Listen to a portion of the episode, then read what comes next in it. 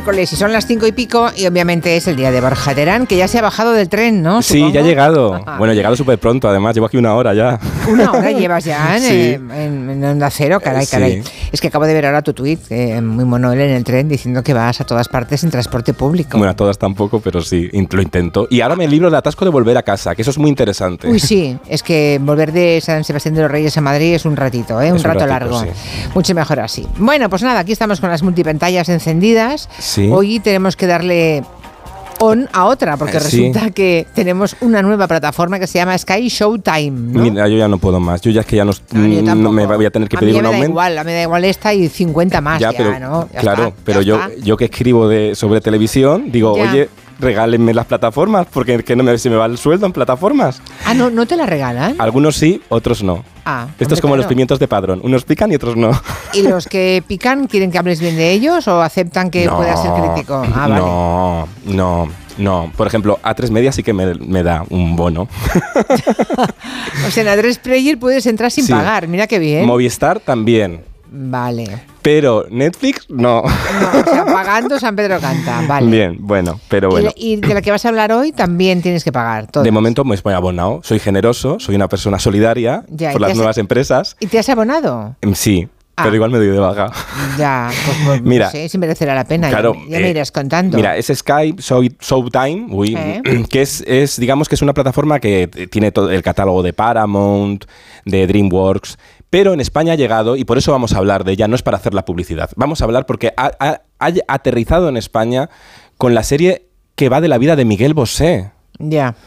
Y, entonces he, dicho, pues voy a abonarme para ver qué tal es la serie. Porque, oye, la vida de Miguel Bosé, desde luego, que pinta y qué interesante es. Movida también. Y aquí traigo un fragmentito del tráiler. Buenas noches,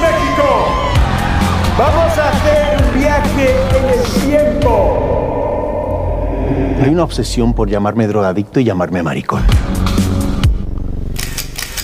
Y si fuese drogadicto, ¿qué? Y si fuese maricón, ¿qué? Bueno, este es un buen resumen de lo que es la vida de Miguel Bosé, yo creo.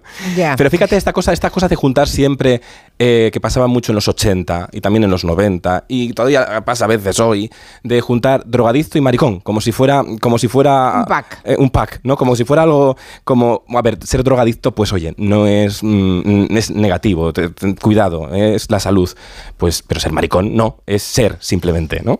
Que igual ese es el problema que ha tenido Miguel Bosé, ¿no? Que, que nunca le dejaron ser como era y por eso terminó en el otro lado. Es curioso, pero el otro día en el hormiguero dijo que había más libertad en la transición que ahora y en cambio nunca le oímos reivindicar su homosexualidad. Curioso, ¿no? Para que hubiera tanta libertad entonces. Sí, es la para... en comparación con ahora. Claro, es desde el privilegio, a veces él vivía en una sociedad de privilegio. Entonces, él vivía en una sociedad de privilegio, pero en realidad no se daba cuenta, él tenía dinero, era de una buena familia, eh, tenía muchas fans y tenía que esconderse para porque la industria discográfica decía si te abres te liberas sexualmente en público pues se te van a ir las fans esta porque nadie lo hubiera dicho viéndole no era imposible llegar a esa conclusión. Ya pero bueno eh, eh, él bueno pues yo qué sé y claro pero de ahora desde la perspectiva de ahora dice ahora hay más menos libertad que entonces. Bueno pues eso es una reflexión un poco de señoro digamos no de esto de no querer cambiar las cosas y de no intentar de no querer ver la realidad. Hmm. porque toda la vida has intentado, mm, no te han dejado ver la realidad, pues ahora tampoco la quieres ver, probablemente, ¿no? Seguramente. Pero fíjate, en la serie, en la serie que hay un momento de recreación de su primera vez en, televisión, en televisión española, en el, en el programa de José María Íñigo, Esta Noche Fiesta, que era ese programa que hacían en la discoteca, bueno, en la sala de fiestas Florida Park, que iban todos los famosos de la época, estaba Gloria Fuertes, estaba Rafael Acarrá, estaban todos los toreros, y estaba ahí también su padre pero, eh, eh, y su madre. Pero la serie lo recrea, pero a mí me no me gusta mucho cómo lo han recreado. Me gusta más el momento original. Y he traído el momento original de su padre apareciendo por sorpresa en Florida Park para ver debutar en el mundo de la música a su hijo. Está aquí un torero sobradamente conocido de todos nosotros. Y me da la impresión a mí por lo poquito que he hablado yo con él antes de comenzar el programa, que está hoy más nervioso que si él tuviera que torrear una corrida de miuras. Luis Miguel Dominguín, buenas noches, Luis Miguel. Buenas noches y bienvenido, claro. La de corridas que habrá toreado Luis Miguel a estas alturas. Yo no sé, ¿te, acuerdas de las corridas que has toreado en tu vida, los toros que has matado en tu vida? Entre los que tienen cuernos, los que no tienen cuernos. Solo de los que tienen cuernos, de momento. Unos 3.000. Unos 3.000. Y hoy estás nervioso, debo decirle, señores, ustedes lo saben. Como si estuvieran los 3.000 juntos. Los 3.000 juntos. Hoy va a cantar, hoy va a cerrar nuestro espectáculo Miguel Bosé, su hijo. ¿Y estás realmente nervioso? ¿Por qué estás nervioso? Pues mira, porque yo creo que la profesión nuestra da un sentido a la responsabilidad. Y esto tiene para él una gran responsabilidad. Por lo tanto, no puede evitar estar nervioso. Y, yo le quería preguntar a su madre, que también está esta noche aquí, Lucía Bosé. Buenas noches. Buenas noches y bienvenida. Y enhorabuena por tantos y tantos éxitos. En tantas películas. Y en esa serie de televisión que caminaba antes que nosotros en este mismo día. Lucía, ¿usted también está nerviosa? Yo he perdido 10 kilos, como los corredores. ¿Usted ha escuchado cantar a su hijo? Bueno, en casa, sí, cuando canta por los pasillos. Los entendidos en todo esto del mundo del espectáculo. Bueno, no, he oído el disco. He eh, oído, sí. Decía que los entendidos en el mundo del espectáculo dicen que aquí hay una gran figura. ¿Eso a usted le ilusiona, le molesta, le preocupa? No, me ilusiona muchísimo. Bueno, el, el corte es largo, pero, merece la pero pena. merece la pena porque qué transparente era todo, ¿no? Porque lo mismo eh, se reproduce idéntico en el documental o no? Más o menos, sí. lo intentan, pero es tan difícil a veces eh, reproducir. no te gustó ni el torero ni la actriz que hacía de. A ver, no es que no me gustaran ellos, ¿eh? es que eh, la realidad es aplastantemente mejor. Ya, ya, ya, Parecía una parodia de imitación. a mí me faltaba, me falta, me falta, me falta mm, verdad en la serie, pero vamos a seguir viéndola porque sí que muestra eh, la vida de Miguel Bosé que no conocíamos, ¿no? Aunque intuíamos. Y creo que es muy interesante también mm, descubrir cómo a veces la sociedad que aprisiona y no te permite ser hace que tu vida mm, derive mm, en unos lados muy oscuros, muy oscuros. Bueno, hay mucha gente que lo pasa muy mal y no deriva en lados oscuros, ¿eh? Ya. No solamente cuando eres un niño rico, cuando eres un niño muy pobre y Hombre, tienes muchas dificultades, también la vida se pone complicada y no siempre, no todo el mundo cae. Claro, claro, no todo el mundo cae, pero bueno, todos somos frutos de las circunstancias y de, nosotros mismos también, claro, es, mm. es, complicado. Y cantó Miguel Bosé, y cantó en esa noche Miguel Bosé, que y cantó y bailó así. Vas creciendo dentro de mi propio corazón, como un tallo nuevo, como una esperanza flor. Oh, eres todo para mí, los años bueno, pues nada, eh, ahí está la serie. Ah, sé que a David Martos no le ha gustado. Y ah, pues mira, estamos de acuerdo entonces. Estáis de acuerdo. Ah, ¿lo, ha hablado David Martos ya? No, no, no. Ah. Me comentó ah, que, no, le, había parecido la serie que no le gustó. Pero bueno, sí. Eh, ya está, ya, ya, ya, yo ya la he visto. Por lo que me habéis pues contado los dos, ya tengo bastante. Bueno, bueno ¿qué más hay? En, yo voy a dar la oportunidad. Sí, pues mira, ayer en Movistar Plus estrenaron un documental que me ha gustado, esto sí que me ha gustado, sobre la explosión de las cómicas. ¡Pum! Las ¿sabes?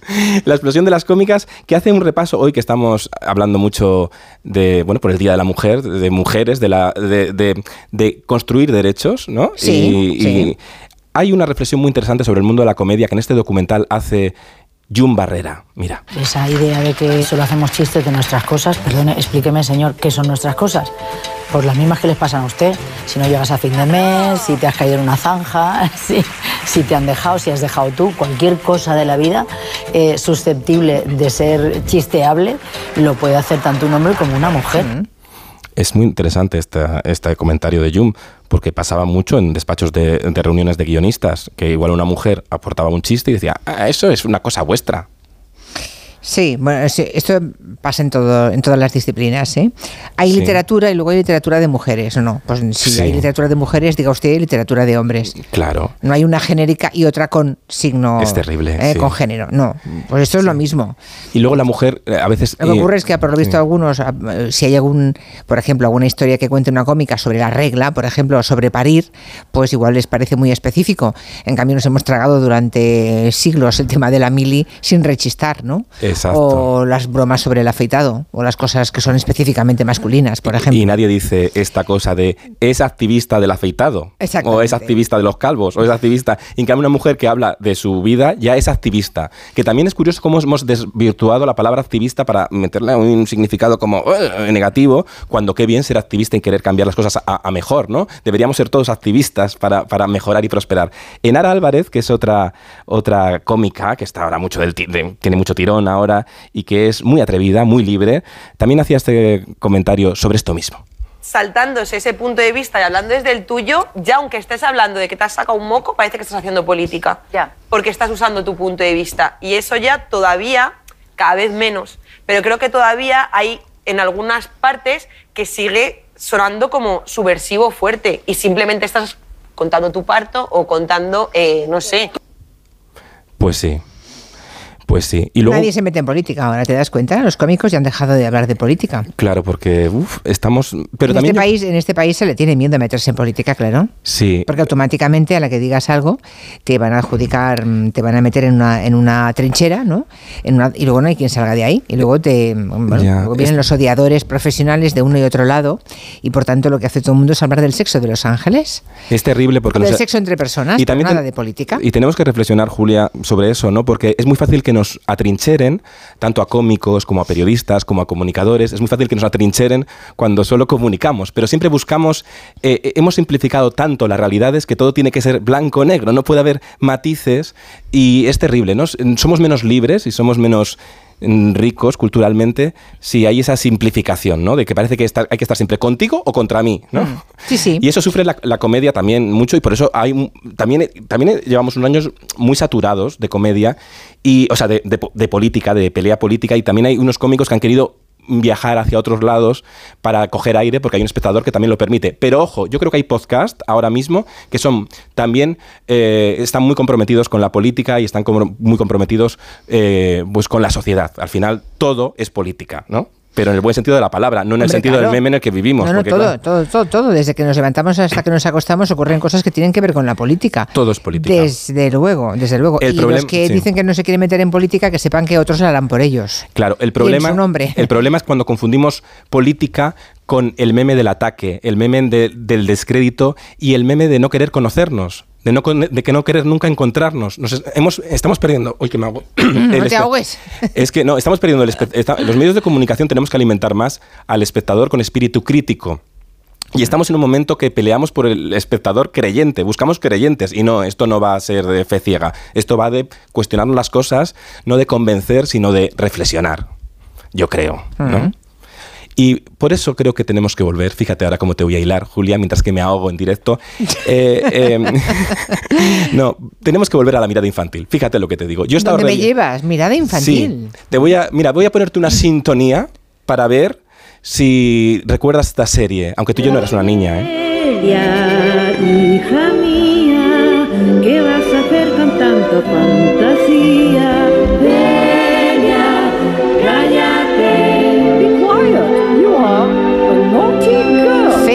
Deduzco con mi perspicacia habitual que se llama Celia.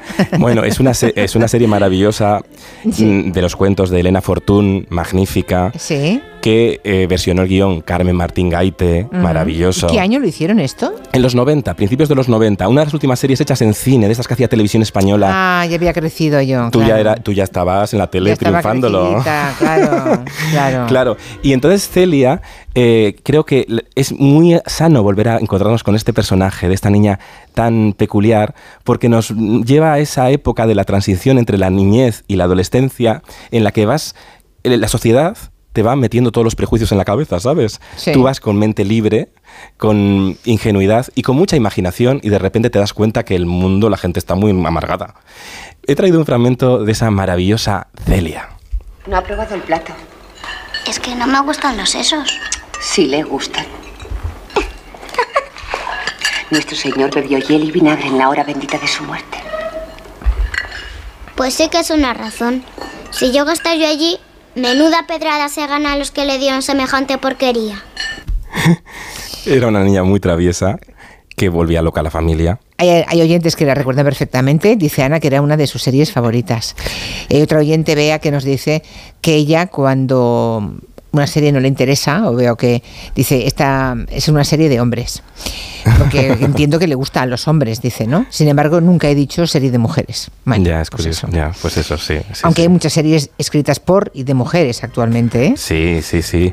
Bueno, y hemos tenido grandes creadoras, por cierto, que siempre hay que pelear por ellas, ¿no? Pilar Miró, Diosdado, por supuesto, Mm. El Olo Rico, bueno, tantas ahora mismo, ¿no? Ana- bueno, hay millones de creadoras. eh, Josefina que- Molina, Josefina, Vilaret, claro. bueno, Bueno, sí. maravillosas. Bueno, muchas, pero pocas, ¿no? Pero siempre pensamos más en, los nombres masculinos, no sé por qué, porque lo tenemos así, la sociedad interiorizada. Yo, por cierto, mañana modero una charla en las GAI, que no es publicidad porque ya están todas las entradas vendidas, o sea, cogidas, pero hay mayoría de mujeres creadoras de ficción, mayoría. Y creo que esto no era muy habitual y mañana en las GAI con la Academia de Televisión va a pasar. Mayoría de creadoras. Ah, pues ya nos contarás la semana que viene cómo te fue. Vale. ¿Moderas un debate o hablas tú? yo modero. Yo, yo voy ya solo. A, las cosas solo voy de estrella invitada, Julia. Ya, solamente a moderar. Claro, a escuchar, que es lo más difícil y más interesante. eso está bien. O sea, si quieren saber tus opiniones, tienen que pagar. Claro. Vale. Págame más. Vale. Pay them more, ¿no? O pay him more. Ay, no sé. Idiomas yo no sé. Ya, ya, ya. ya, Bueno, pues sale. Pues adiós. Hasta la semana que viene. Un beso, chao. Dos cositas nos va a contar Marina de la mutua. Porque a lo mejor no has dado un parte en tu vida y tu compañía de seguros te sube el precio. Así que yo de que tú me cambiaba, llamaba a la compañía y le decía dos cosas. La primera, me ha subido el precio del seguro y la segunda, me voy a la mutua.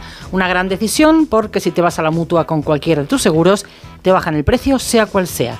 Llama al 91 555 5555 y cámbiate por esta y muchas cosas más. Vente a la mutua y consulta condiciones en mutua.es. Les recuerdo que tenemos dentro de cinco minutitos una charla eh, larga y tranquila con la gran Lola Herrera. Si alguien la vio últimamente o la vio alguna vez en el teatro, por ejemplo, si alguien tiene un recuerdo imborrable en su cabeza de alguna serie en la que participó, de alguna obra de teatro que vio y quiere dejarnos un mensaje, lo compartimos después con ella. 638 442 081.